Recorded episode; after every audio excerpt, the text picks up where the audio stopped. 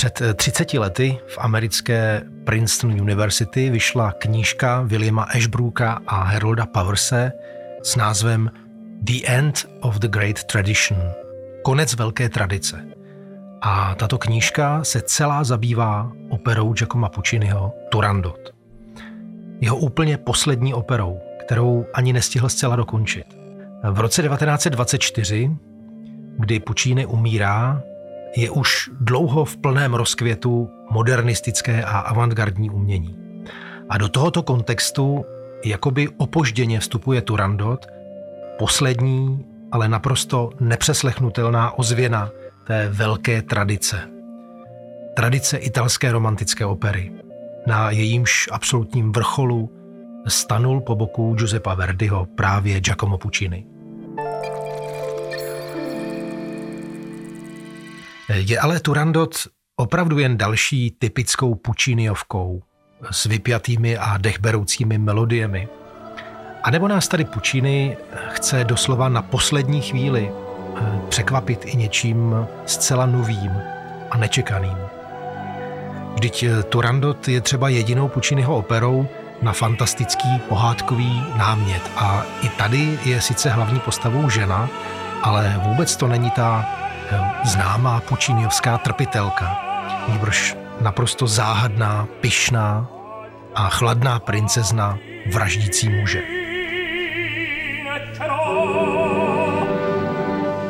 Já jsem Ondřej Hučín a pro mě osobně je Turandot fascinujícím průnikem, vzrušující směsicí operního romantismu, secesního exotismu a ornamentalismu, ale také docela morbidní dekadence, drsného expresionismu a dokonce psychoanalytických paradoxů. Pojďme se podívat na tuto Pucciniho operu podrobněji, na její obdivuhodnou, obří zvukovou architekturu, rafinované hudební detaily, tajemnou symboliku. A pojďme si také představit její inscenaci, kterou můžete vidět v Národním divadle. A za níž stojí slovenská režisérka a scénografka Zuzana Gilhus a rovněž slovenský kostýmní a módní návrhář Boris Hanečka.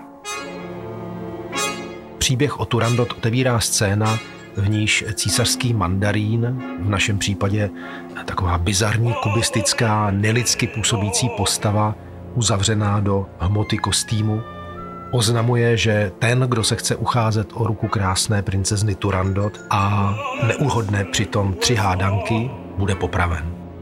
Máme před sebou prázdný prostor, jehož přední a zadní část spojuje úzká bílá klenutá lávka, jakýsi zjednodušený most, který známe z orientálních zahrad. Uprostřed jeviště je taková zvláštní prohlubeň, což je místo, do něhož je umístěn sbor. Ten hraje v této opeře a i v naší inscenaci mimořádnou úlohu. Je to taková zvláštní anonymní kolektivní postava. Sám Puccini ji nazval La Folla, dav. Pozadí scény tvoří neutrální plocha, na níž se pouze tu a tam objeví světelný kotouč, připomínající bledý měsíc, nebo tajemná ženská tvář asijských rysů. Dav, La Folla, když se doví, že tu znovu poteče krev princezniných nápadníků, šílí nadšením. Baví ho sledovat popravy.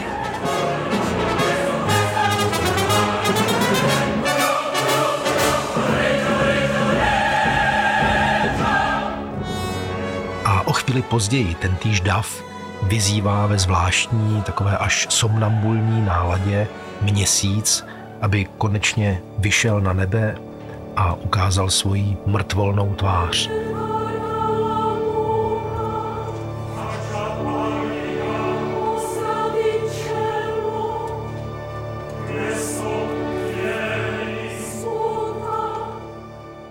Protože za svitu měsíce v téhle zemi, kde vládne Turandot, probíhají popravy princezniných neúspěšných nápadníků. Dnes má být useknuta hlava zatím poslednímu z nich, jakémusi perskému princi. Perský princ je v naší inscenaci stvárněn jako taneční role. Téměř nahé mužské tělo tanečníka se objevuje z propadla na jevišti, potom přechází přes most na zadní část jeviště a v choreografické kreaci postupně mizí kdesi vzadu, řekněme v chřtánu smrti, která ho čeká. Dav umístěný do prohlubně v jevišti ho sleduje a najednou je zaskočen jeho krásou, ale také hrdostí.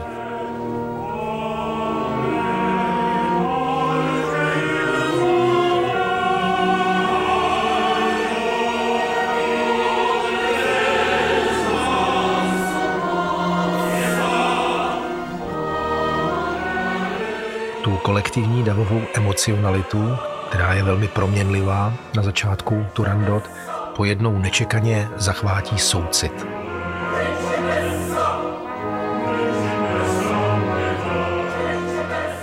Je to opravdu podivný dav. Podivní lidé, vláčení svými emocemi ode zdi ke zdi. Lidé animální, bez rozumu, rozvahy, bez nějaké vnitřní rovnováhy. Reagují vždycky bezprostředně na momentální podněty.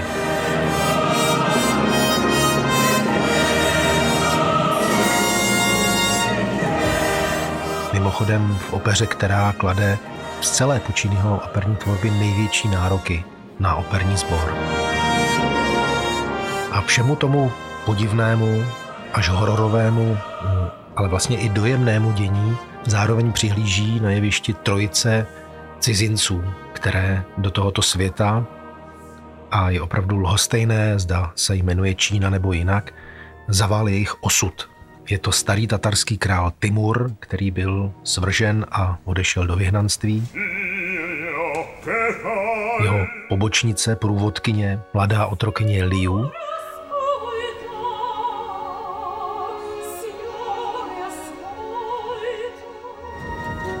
A konečně Timurův syn, neznámý princ, Il Principe Ignoto, jak se píše v libretu, o jehož jméno se v této opeře svede ještě velký zápas.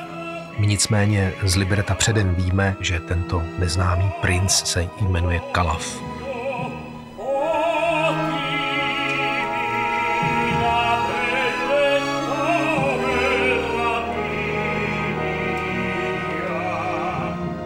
No a tento Kalaf, který až dosud bloudil světem, se, jak už to v pohádkách opravdu bývá, beznadějně zamiluje do Turandot.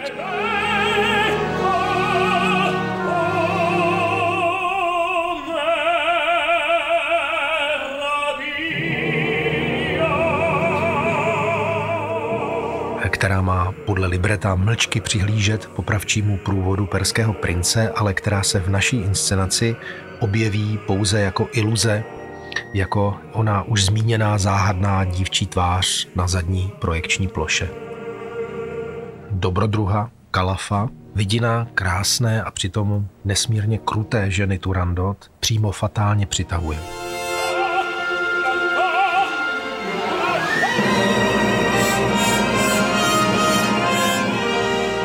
Kalafa nepřemluví ani Liu, ani otec Timur a ani bizarní trojice napůl groteskních a napůl hrozivých postav císařského tajemníka, správce a šéfkuchaře, kteří se v této opeře jmenují Ping, Pang a Pong.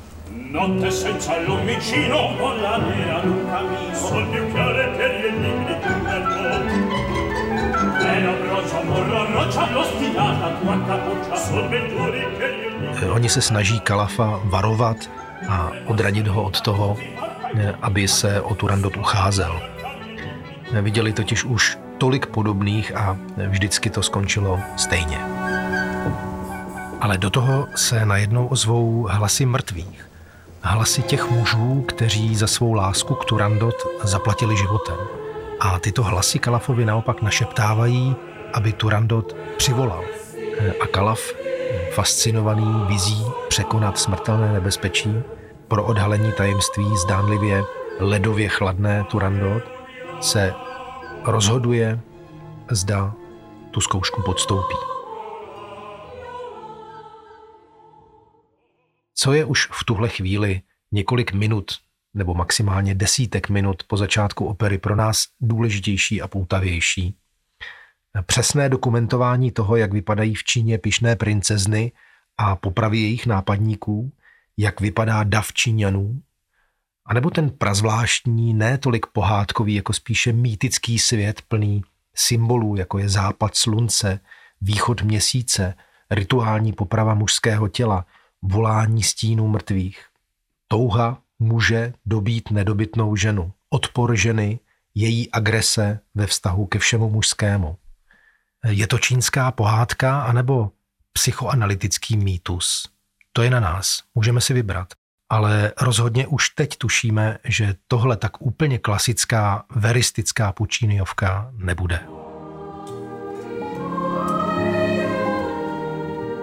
Puccini ve své hudbě k Turandot ale není nějak symbolicky všeobecný, abstraktní. On s úplně stejným zaujetím, jako v případě Bohémy, Tosky, Butterfly nebo Děvčete ze západu, těží z hudebního idiomu zvoleného prostředí.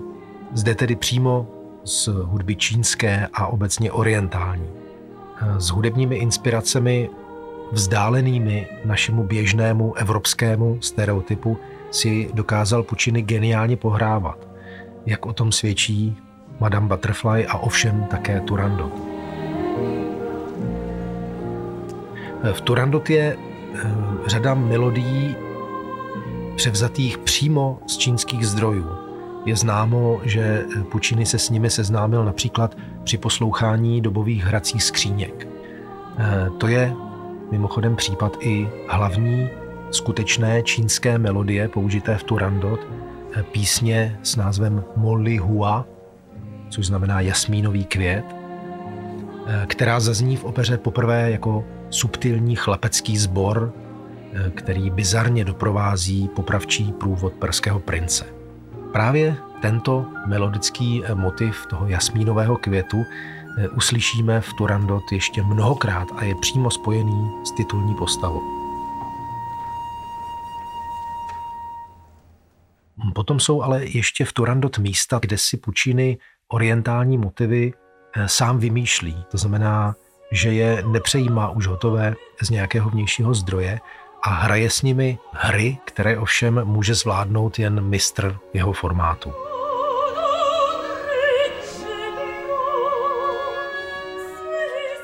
Příkladem tady může být první árie otrokyně Liu, Signore Ascolta, Pane, poslouchej. Je to árie z prvního jednání a je to vlastně vůbec první klasická árie, byť je velmi krátká, první sólové hudební číslo v celé opeře.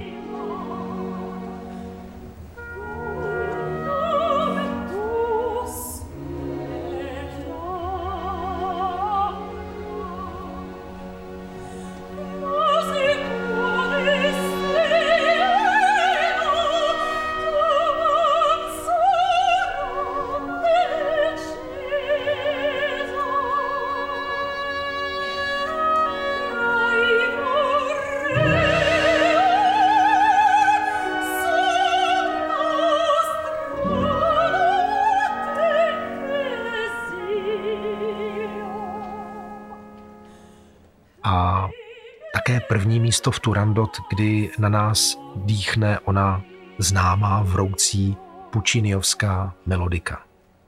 V této árii se Liu snaží přesvědčit Kalafa, kterého skrytě miluje, aby od nich neodcházel a aby neriskoval život v zápase o Turandot. Takovým hudebním paradoxem téhle překrásné, jemné, vybrané melodiky je to, že působí dojmem úplně tradiční operní árie západního, ano, naprosto pucciniovského střihu a přitom je Puccinim samotným napsána jako pentatonická melodie. Tahle árie Liu je napsaná v tónině Gesdur, ve které jsou všechny tóny, kromě tónu F, snížené a když si stupnici Gesdur zahrajeme na klavír, uvidíme, že jen dvakrát se dotkneme bílé klávesy. Jinak hrajeme pouze na černých. A těm dvěma tónům na bílých klávesách se Puccini v této árii vyhýbá. No a to je vlastně ta pentatonická stupnice. Právě tahle stupnice je typická, nebo je jedním z typických prvků orientální hudby.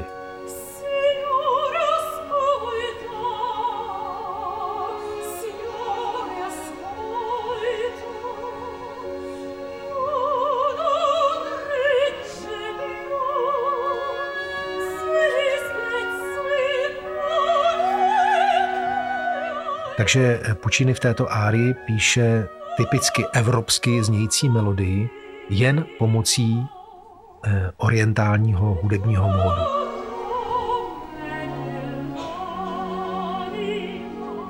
Jestli znáte písničku Hany Zagorové Mimořádná linka Praha-Tokio, tak v ní je použit vlastně velmi podobný trik.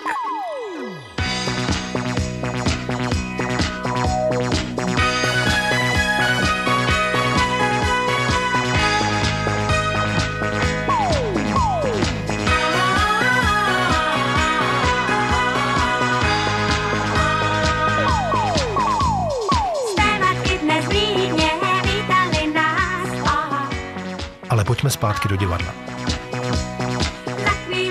Závěr prvního jednání Turandot je pro mě důkazem naprostého mistrovství Pucciniho jako operního dramatika.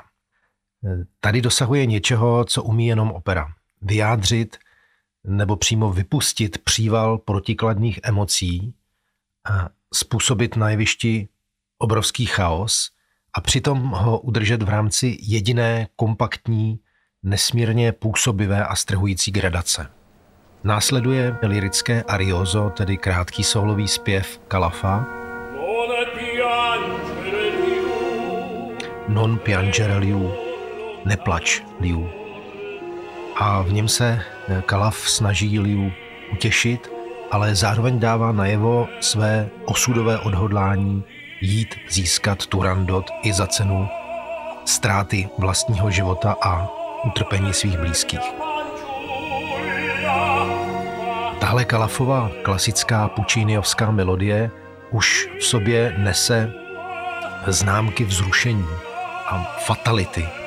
Neustále roste na objemu a stoupá do výšky.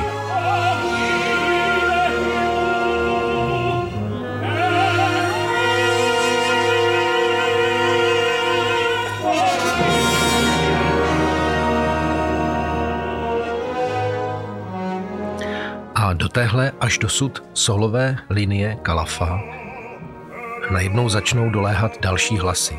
Timura, Liu, trojice císařských úředníků Pinga, Panga a Punga.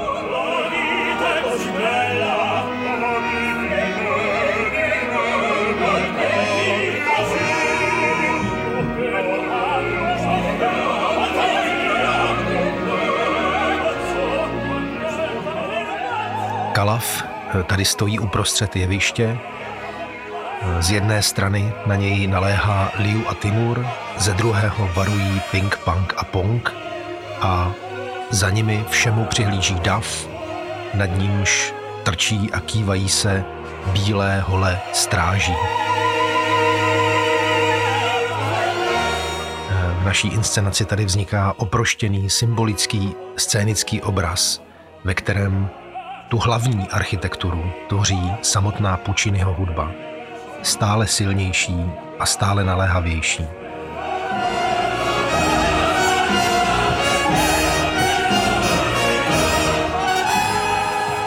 Na samotném vrcholu tohoto dokonale sjednoceného chaosu zvolá Kalaf třikrát Turandot.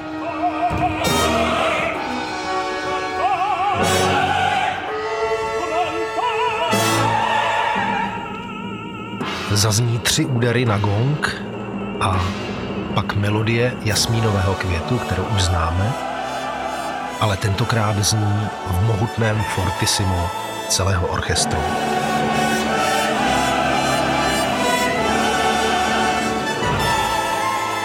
Do maxima vybičovaná zvuková extáze vrcholí.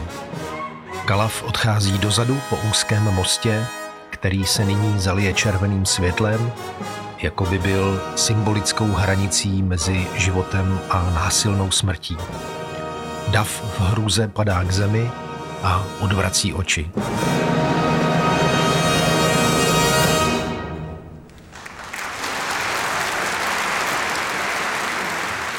Taková mohutnost, naléhavost výrazu není u Pucciniho žádným překvapením. Mluvíme o tom koneckonců už v našem podcastu o jeho opeře Tosca. Co je ale v případě Pucciniho Turandot velmi překvapivé, je její námět. Absolutně nesourodý s ostatními Pucciniho hudebními příběhy, hudebními dramaty. Nikde předtím se u Pucciniho nesetkáme s příběhem pohádkově fantastickým, symbolisticko-hororovým. Pucciniho dramaturgie je vlastně realistická. Jak se v oblasti italské opery říká, veristická. Většinou jsou to náměty ze současnosti, bez větší předcházející historie. Ale ještě i v jiném ohledu ve své poslední opeře Puccini vykročil jiným směrem, nečekaným směrem. A to v pojetí hlavní hrdinky, která tentokrát není jako tolikrát předtím a obvykle zdánlivě slabou ženou, trpící, utlačenou, ohroženou, ale úplně naopak. Ženou zdánlivě silnou, nepřístupnou, nedobytnou, utlačující a ohrožující ostatní. Za vlády Turandot umírají muži a její země strádá v podivně morbidní, chladné atmosféře strachu a úpadku.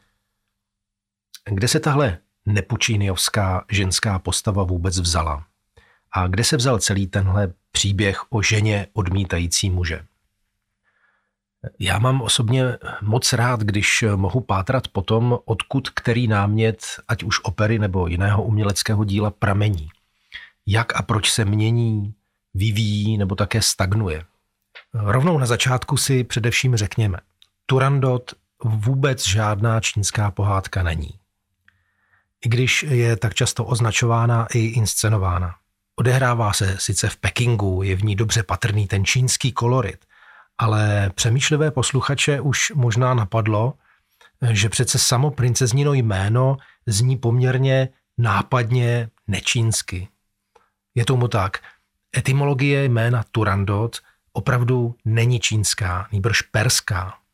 A perského původu jsou také příběhy, v nichž princezna odmítající muže vystupuje. První známé vyprávění na toto téma pochází už z 12. století od básníka Nizámího Gandžavího.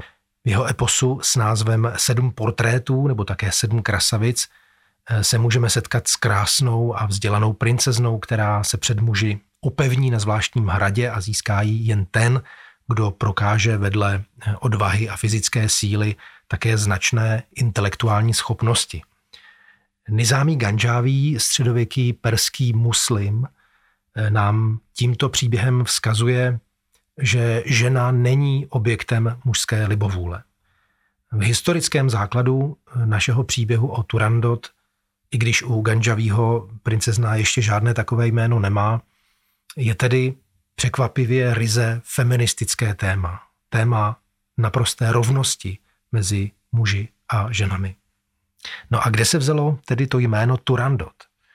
To pochází z rozsáhlé sbírky perských příběhů, kterou na začátku 18. století přeložil a vydal francouzský orientalista François Petit de la Croix pod názvem 1001 den.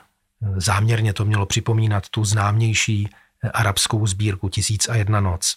A jedna docela dlouhá kapitola tady nese název Příběh o princi Chalafovi a princezně Turandocht. Ano, Turandocht, tak zní princeznino jméno původně. A tohle jméno znamená dcera z Turánu. Turán je historické území v oblasti dnešního Kazachstánu a Uzbekistánu a je to jakýsi kulturní protiklad k Iránu. A tahle Turandocht, dcera z divokého Turánu, je v příběhu z cyklu 1001 den opravdu čínskou princeznou, dcerou císaře Altunchána, což je zase patrně zkomolenina jména skutečného ale ne čínského, nýbrž mongolského panovníka Altanchána. Takže ten příběh o Turandocht se sice odehrává v Pekingu, ale je to naprosto fiktivní, pohádkový Peking. Je to smyšlená Čína, kde princezna má perské a císař mongolské jméno. To, co je podstatné, je poselství o nezávislosti a hrdosti ženy. A tady už se vlastně setkáváme se všemi podstatnými dějovými okolnostmi budoucí opery. Turandocht dává popravit nápadníky, kteří neuhodnou její hádanky. Tedy v symbolické rovině odmítá muže, kteří neprokážou sílu ducha, jakou ona pro sebe vyžaduje. A pouze kalaf, zde tedy chalaf, což v arabštině znamená následník trůnu, prokáže nejen odvahu a sílu ducha, ale také nezištnost, pokoru a respekt k ženě. To všechno přejímá Puccini i do své opery, i když tomu se svými libretisty dává ještě trošku jiný význam, jiný kontext a jiné vyznění. Puccini ovšem nevycházel přímo ze sbírky 1001 den, ale až z pozdější divadelní hry italského dramatika Carla Gozziho Turandot z roku 1762. Tahle Gozziho divadelní hra není příliš originální, ovšem má jeden takový zvláštní rys, který je důležitý i pro Pucciniho operu. Ve hrách Carla Gozziho obecně vystupují tradiční typové postavy italské komedie dell'arte. Pantalone, Truffaldino, Brighella a řada dalších.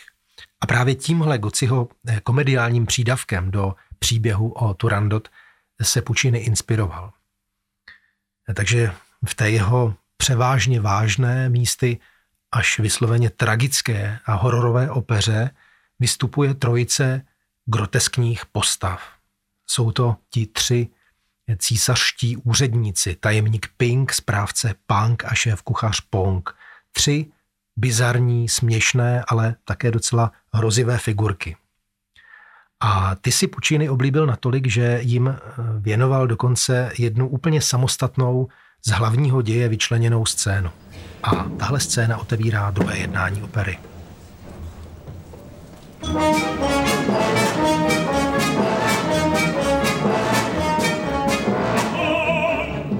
Na začátku druhého jednání v naší inscenaci mají Ping, Pang a Pong takovou forbínu, vystoupení mimo děj na předscéně, před oponou, bez jakýchkoliv kulis a rekvizit. Stěžují si tady na své živobytí, na poměry. Všechno běží v hrozně jednotvárných kolejích, o Turandot se uchází noví a noví nápadníci, kteří pak pořád dokola končí na popravišti.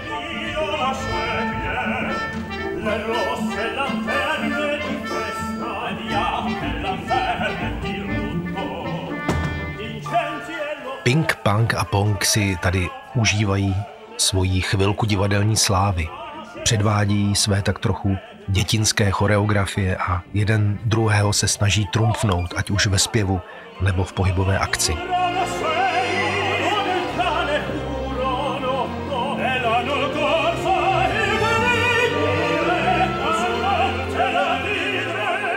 Pak se v tomhle dlouhém terčetu změní nálada.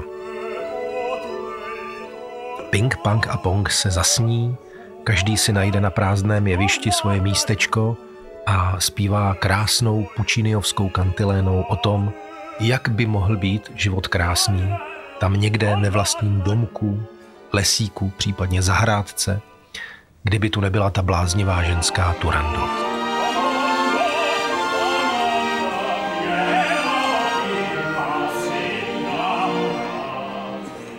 O mondo pieno di pazzi innamorati, o světe plný si zamilovaných bláznů, zpívají ti tři.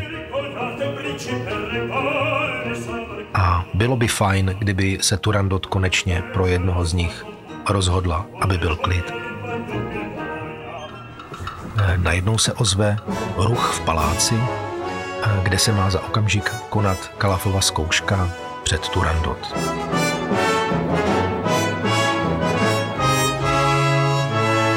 Scénický obraz druhého jednání, respektive druhého obrazu, druhého jednání, je poněkud jiný než v jednání prvním. Dav, tedy sbor, je nyní seřazen v úhledných řadách a na stupních. Most, o kterém jsme mluvili, je nakloněn poněkud vzhůru a míří k centru, k těžišti tohoto obrazu, kterým je tentokrát plasticky provedený kotouč měsíce nebo slunce, to přesně nevíme, možná je to i nějaká podivná planeta, která vládne tomuto mýtickému světu. A na pozadí tohoto kotouče se rýsuje bělostný obří kostým císaře, který se jakoby vznáší ve vzduchu a je v mohutném kostýmu sotva vidět. Sotva ho rozeznáme. Jakási stuhlá, rigidní, nemohoucí autorita tohoto světa, v němž ve skutečnosti vládne jeho dcera Turandot. Turandot přichází na jeviště oděná do barevně ostře kontrastního kostýmu k císaři. Turandot je celá v černém, včetně zvláštní stylizované ozdoby hlavy, jakési čelenky nebo koruny.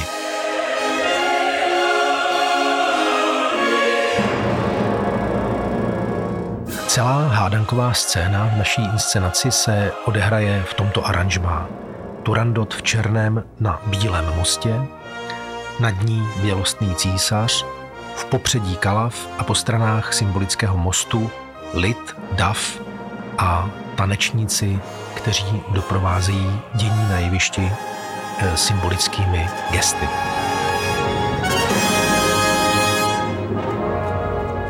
Je to daleko spíše scénický rituál, než nějaký veristický nebo pohádkový výjev. A tak je tomu vlastně ale i v Pucciniho hudbě. Znovu se tady vrací rituálně stejný motiv mandarínova ohlašování podmínek pro ty, kteří se chtějí ucházet o Turandot.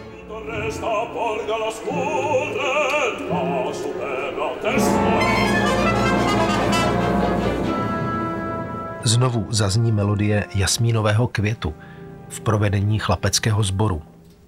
Něžný zpěv, který jakoby odkudsi z dálky se snažil obměkčit krutou Turandot, která právě v tuto chvíli vstupuje na scénu. Je to v naší inscenaci poprvé až teď, co Turandot vidíme na jevišti. Turandot se ujímá slova a začíná svůj monolog, který je pro pochopení titulní postavy, motivace jejího jednání podle mého soudu naprosto klíčový.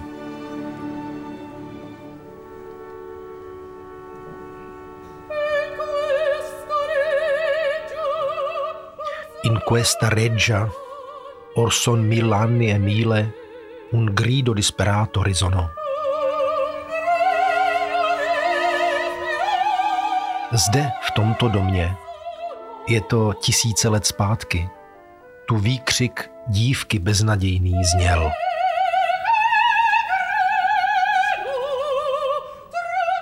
A ten výkřik se dědil z předka na předka, až teď v duši mé na dobro zůstat měl. Turandot vypráví o dávných časech, kdy jakási princezna Lowling byla unesena cizím mužem z její vlasti, kam si pryč, a tam byla utírána k smrti. Tohle ženské stigma dědí v téhle pohádkové, nebo spíše mýtické číně všechny ženy. Je zde jakoby znakem ženství jako takového. Ženství, které v této zemi a v tomto příběhu symbolizuje Turandot. Na rozdíl od těch perských předloh, tedy Pucciniho Turandot neřeší ve vztahu k mužům nějaký svůj soukromý, osobní problém, ale zastupuje tady ženství jako takové. Ženství, které se brání násilí, znásilnění, nesvobodě, nemožnosti volby, nutnosti podlehnout vnějším okolnostem a tlakům. Ženství, které je k smrti vyděšené, a které ale také neváhá k smrti děsit ostatní. A proto v tomhle Pekingu padá jedna mužská hlava za druhou.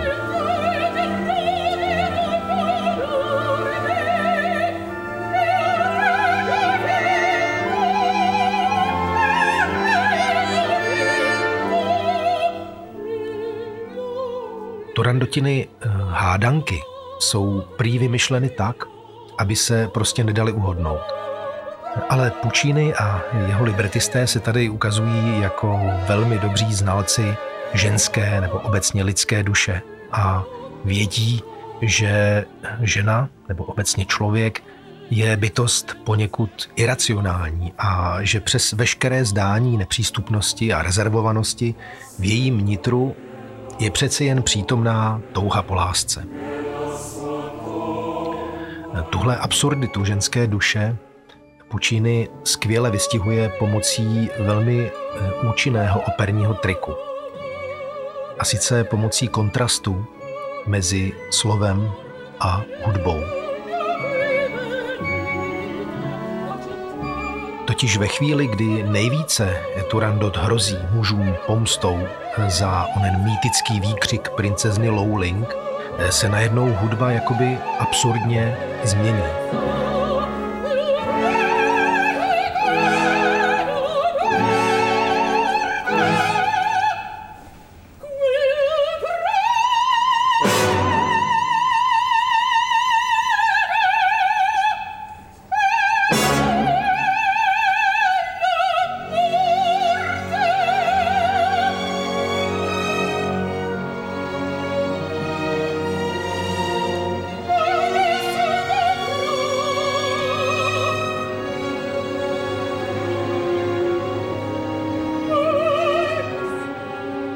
Ze zpěvu plného výhrůžek a odhodlání se najednou stává zpěv plný skryté touhy a naděje ve změnu. Turandot zpívá: nebudeš mě mít, nikdy mě nedostaneš. Hrůza z jejího vraha v srdci mém živá je. To Turandot říká, ale hudba říká něco jiného. Hudba, která teď Turandotina slova doprovází, nám prozrazuje: toužím po tobě.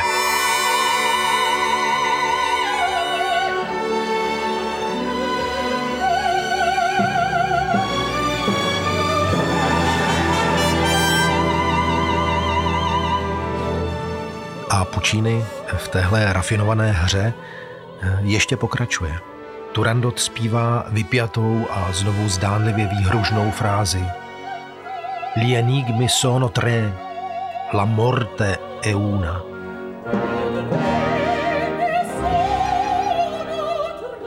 Vždyť hádanky máme tři, smrt však jen jednu. Kalaf na Turandotina slova v zápětí odpovídá: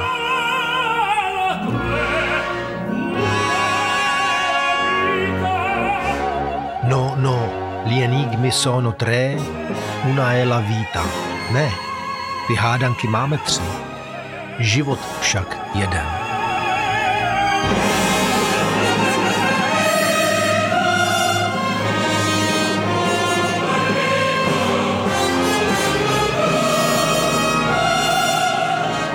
V Pucciniho Turandot je podle mého názoru už teď, ještě než Kalaf začal hádat hádanky, vlastně rozhodnuto. Kalafovo úspěšné rozluštění všech tří turandotinných hádanek jenom potvrzuje, že Kalaf Turandot kdesi v hloubi srdce opravdu zasáhnul. Mimochodem, ta řešení turandotinných hádanek zní: naděje, krev a konečně Turandot. Kdo je nadán porozumět ženskému srdci tak jako Kalaf, tomu řešení hádanek vlastně napoví cestu k princezně.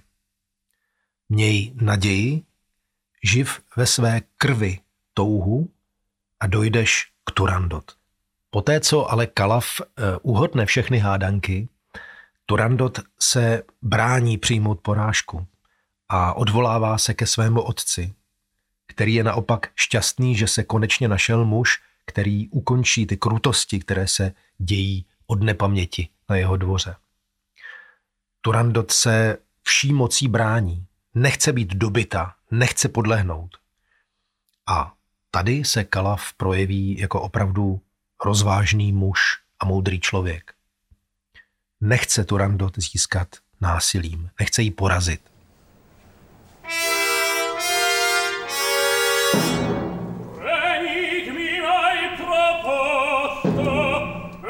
A tak jí dává šanci, aby získala zpět nadvládu. A sice tím, že do svítání má uhodnout jeho pravé jméno. Až dosud totiž Calaf své jméno nikdy neřekl. Celé to můžeme a možná bychom i vlastně měli interpretovat symbolicky, když muž Calaf pronikl hádankami až do srdce ženy Turandot, nyní musí i žena Turandot poznat pravou podstatu, nitro, identitu muže Calafa. Musí uhodnout, jak se Calaf jmenuje.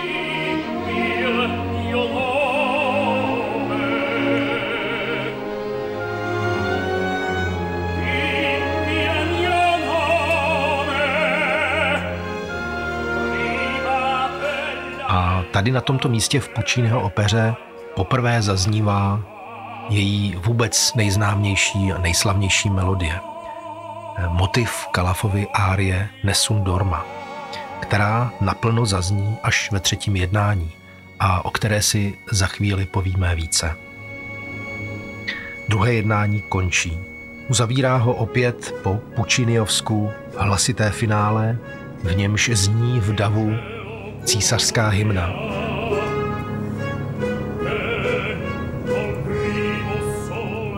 Deset 10 000 let, ať žije náš císař. Možná, ale tahleta slova už teď patří spíše Calafovi. Neboť, jak víme, Calaf, tedy Chalaf, znamená arabsky následník trůnu.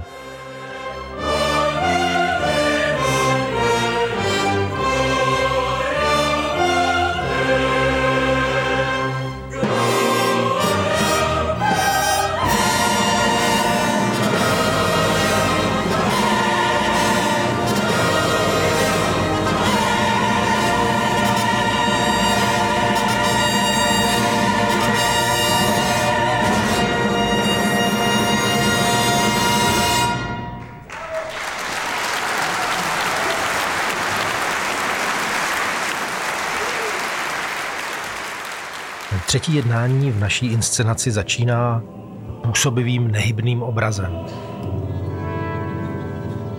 V naprosté tmě jeviště vidíme jen zády k nám otočeného Calafa, sledujícího nahoře na zdviženém mostě zvláštní bělostně ledový objekt, jakýsi krystal, ve kterém tušíme siluetu, patrně ženskou siluetu. Zřejmě tedy siluetu Turandot.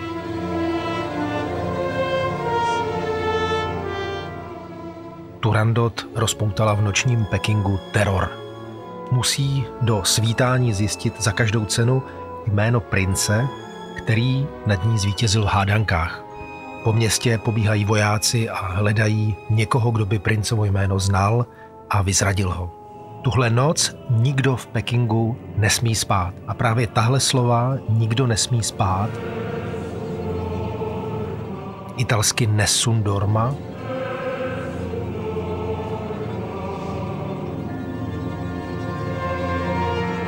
jsou jakýmsi motem začátku třetího jednání. Motem, které dostane plný prostor ve zmíněné slavné Calafově árii.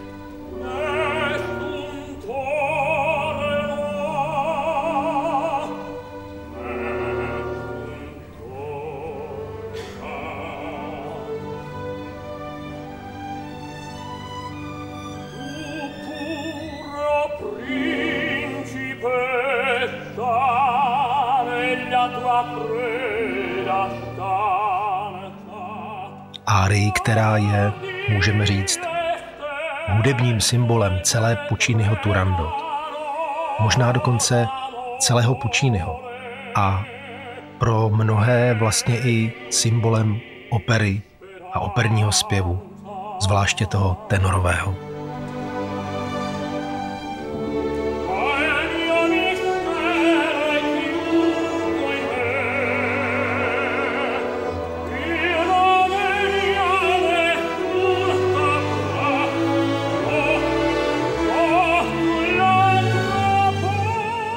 Tohle je, dá se říct, operní árie všech árií.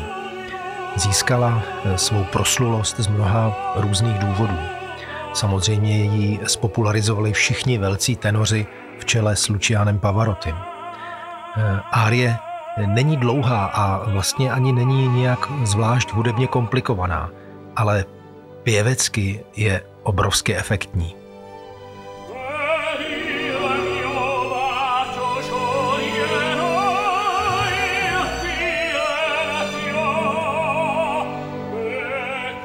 Málo kdo ale asi ví, o čem se v téhle árii vlastně zpívá. Zamilovaný princ tady uprostřed noci vyjadřuje naději, že zdánlivě chladnou Turandot nakonec získá.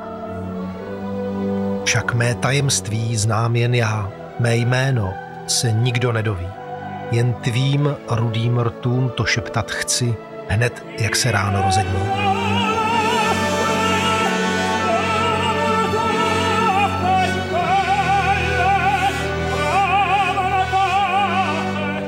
Kalav tedy své jméno Turandot chce říct až za svítání a věří, že zvítězí.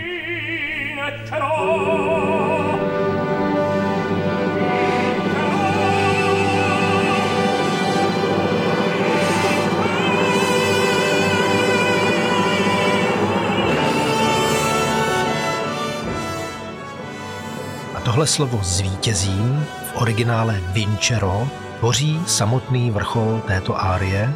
Tenor to slovo vincero dokonce 3krát zopakuje na konci. A když ho zaspívá naposledy, vyletí do výšky až na tón H1, což je jen o půl tónu níže, než je to slavné tenorové C2, ten, řekněme, Mount Everest všech tenorů. Ona, opera, je z jistého pohledu vlastně také takový sport, a diváci od zpěváků opravdu s oblibou vyžadují přímo sportovní výkony, jako skok do výšky na co nejvyšší tón, nebo řekl bych vzpírání, tedy schopnost ten těžký tón udržet ve výšce co nejdéle. A právě tak je tomu i v případě árie Nessun Dorma.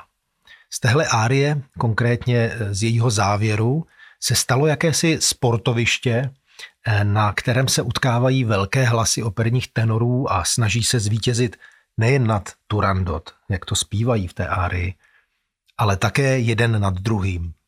Skočit do výšky na tón H1 je ale jenom základ. V téhle disciplíně jde především o to, jak dlouho se tam kdo nahoře udrží. Přestože Puccini sám do partitury to vysoké H nenapsal jako dlouhý držený tón, on na něm napsal jenom akcent, ale ne korunu, ten znak pro prodloužení, pro libovolné prodloužení tónu. Tak přesto si tenoři v průběhu historie začali tenhle tón vysoký prodlužovat podle vlastní libosti a samozřejmě hlavně podle kondice svých hlasivek a plic. No a když už jsme u té sportovní terminologie, tak bychom mohli tady klidně sestavit jakousi ligu mistrů Nessun Dorma, žebříček nejlepších vzpěračů H1 na slovo vincero v dějinách. Tak třeba náš představitel kalafa, slovenský tenor Michal Lehocký, drží vysoké H1 3,8 sekundy.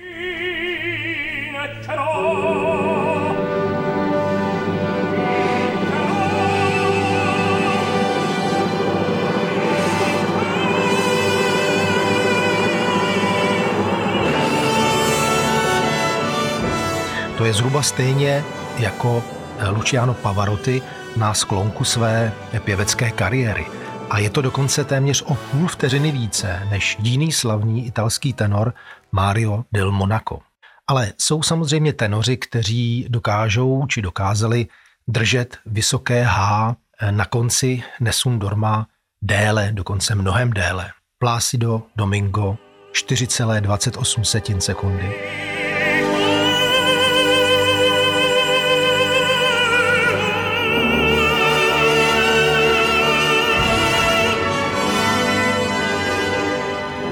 Jonas Kaufmann 5,24.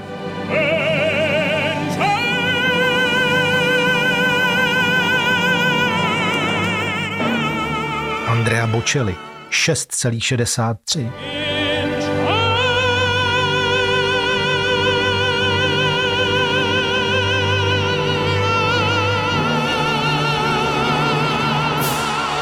Ale tím skutečným světovým rekordmanem je tady už zmíněný Luciano Pavarotti.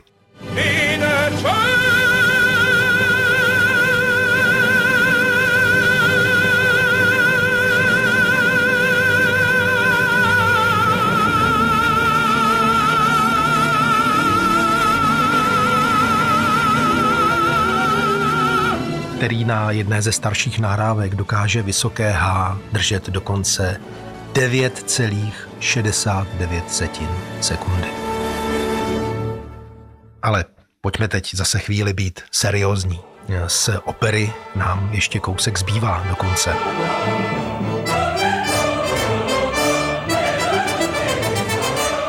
V zápětí po Nessun Dorma se strhne mela. Ping, pang, pong, celý dav se snaží Kalafa od Turandot odvrátit. Kalaf ale odolá, je rozhodnutý, odhodlaný a to dokonce do té míry, že zvolá.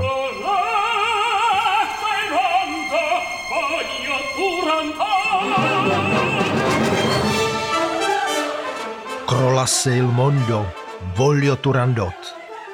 Ať se svět třeba zhroutí, já chci Turandot.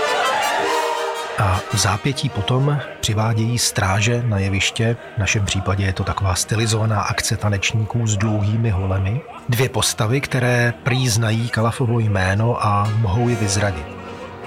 Timura a Liu. Stráže i dav se snaží dostat princovo jméno z Liu, ta ho ale hrdě tají. Je to ta nešťastná láska Liu ke Kalafovi, která jí dává tady sílu nic nevyzradit.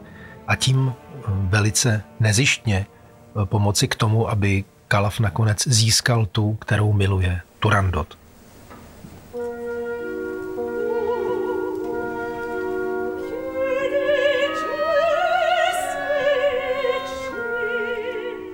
Tu, che di gel sei cinta.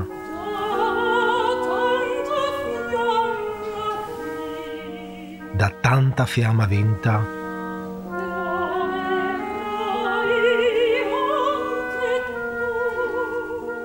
La mirai anche tu.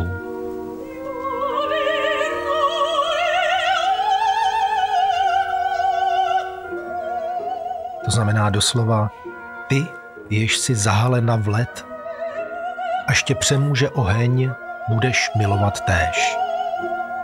To je druhá árie Liu v této opeře, stejně krásná jako ta první, ale tentokrát velmi tragická.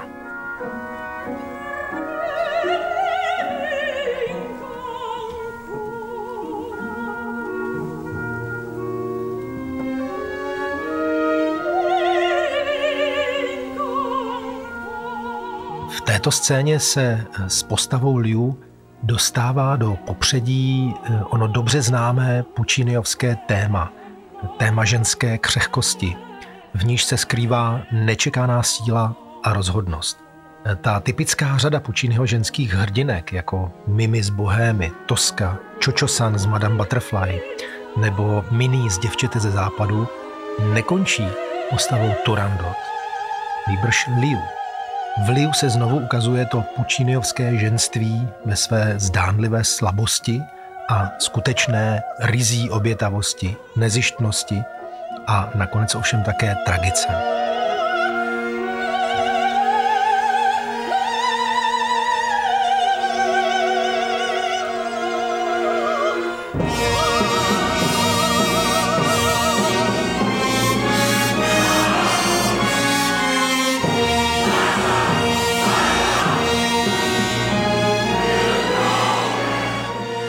Vzoru Chocho-san z Madame Butterfly Liu na konci své árie, v níž předává princezně Turandot vřelost své lásky ke Kalafovi, zvolí sebevraždu.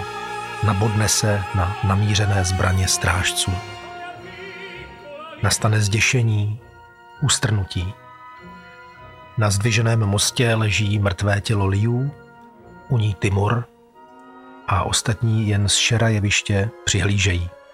Slyšíme jakousi tryznu za nevinnou dívku, která se stala poslední obětí princezny Turandot.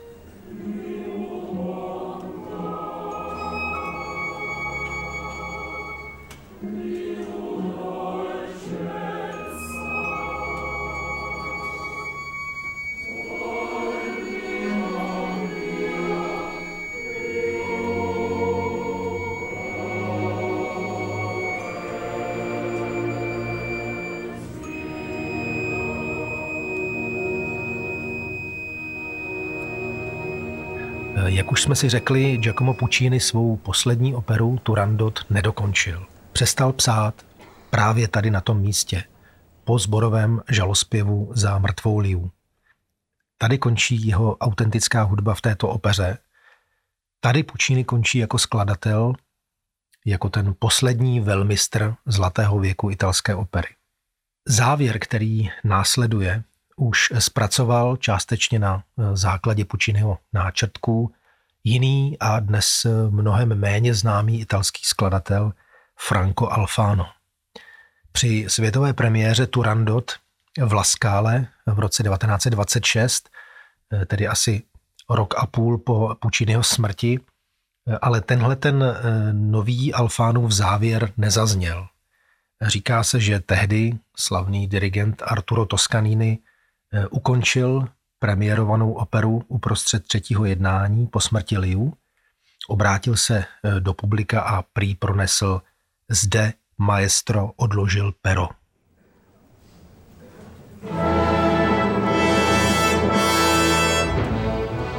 Závěrečný duet Turandot a Kalafa se v naší inscenaci odehrává v intimním prostoru před scény. Je celý postaven pouze na pěvecké a herecké energii obou hlavních představitelů. Hudba tohoto duetu neustále graduje s tím, jak graduje Kalafovo naléhání na Turandot. Objevují se tu znovu hudební motivy, které zněly už v hádankové scéně ve druhém jednání. V tuto chvíli Kalaf vyřeší Turandotino neustálé zdráhání po svém, či dokonce bych řekl po italsku. Jeho vášeň to již nevydrží, obejme Turandot a dlouze jí políbí.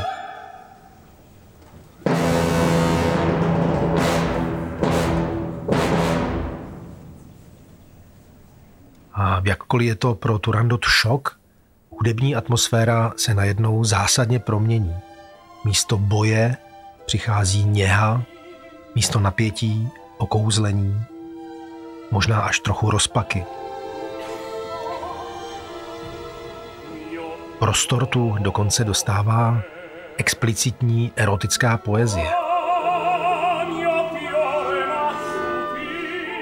Mio fiore, ti respiro, i seni tuoi di Giglio a treman sul mio petto.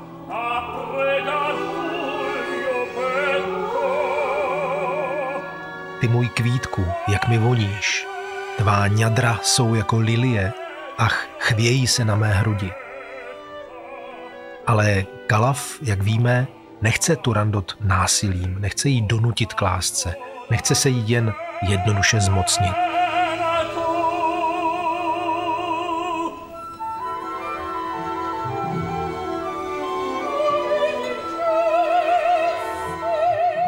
Tak symbolicky v okamžiku, kdy svítá a kdy se země dosud chladné princezny probouzí do světla a do nového dne, Kalaf se Turandot podřizuje a schválně prohrává. Prozrazuje jí své jméno.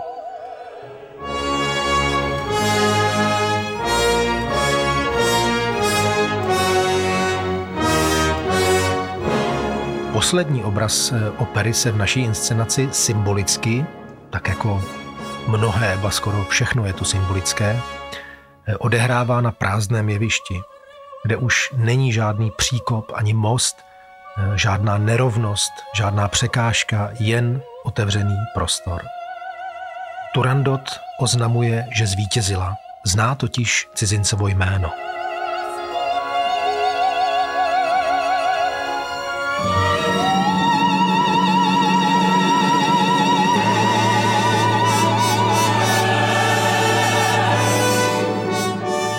Il suo nome è amor.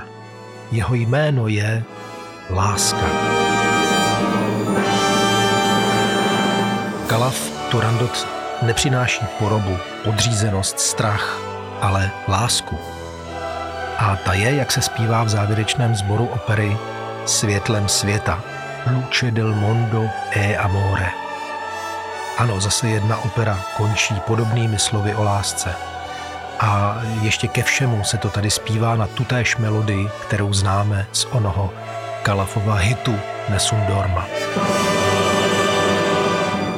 Už je to pro někoho možná trochu až taková sluníčkářská nuda, já vím, ale zkuste tedy přijít s něčím jiným, co by operní skladatele počíného formátu inspirovalo k takovéhle muzice.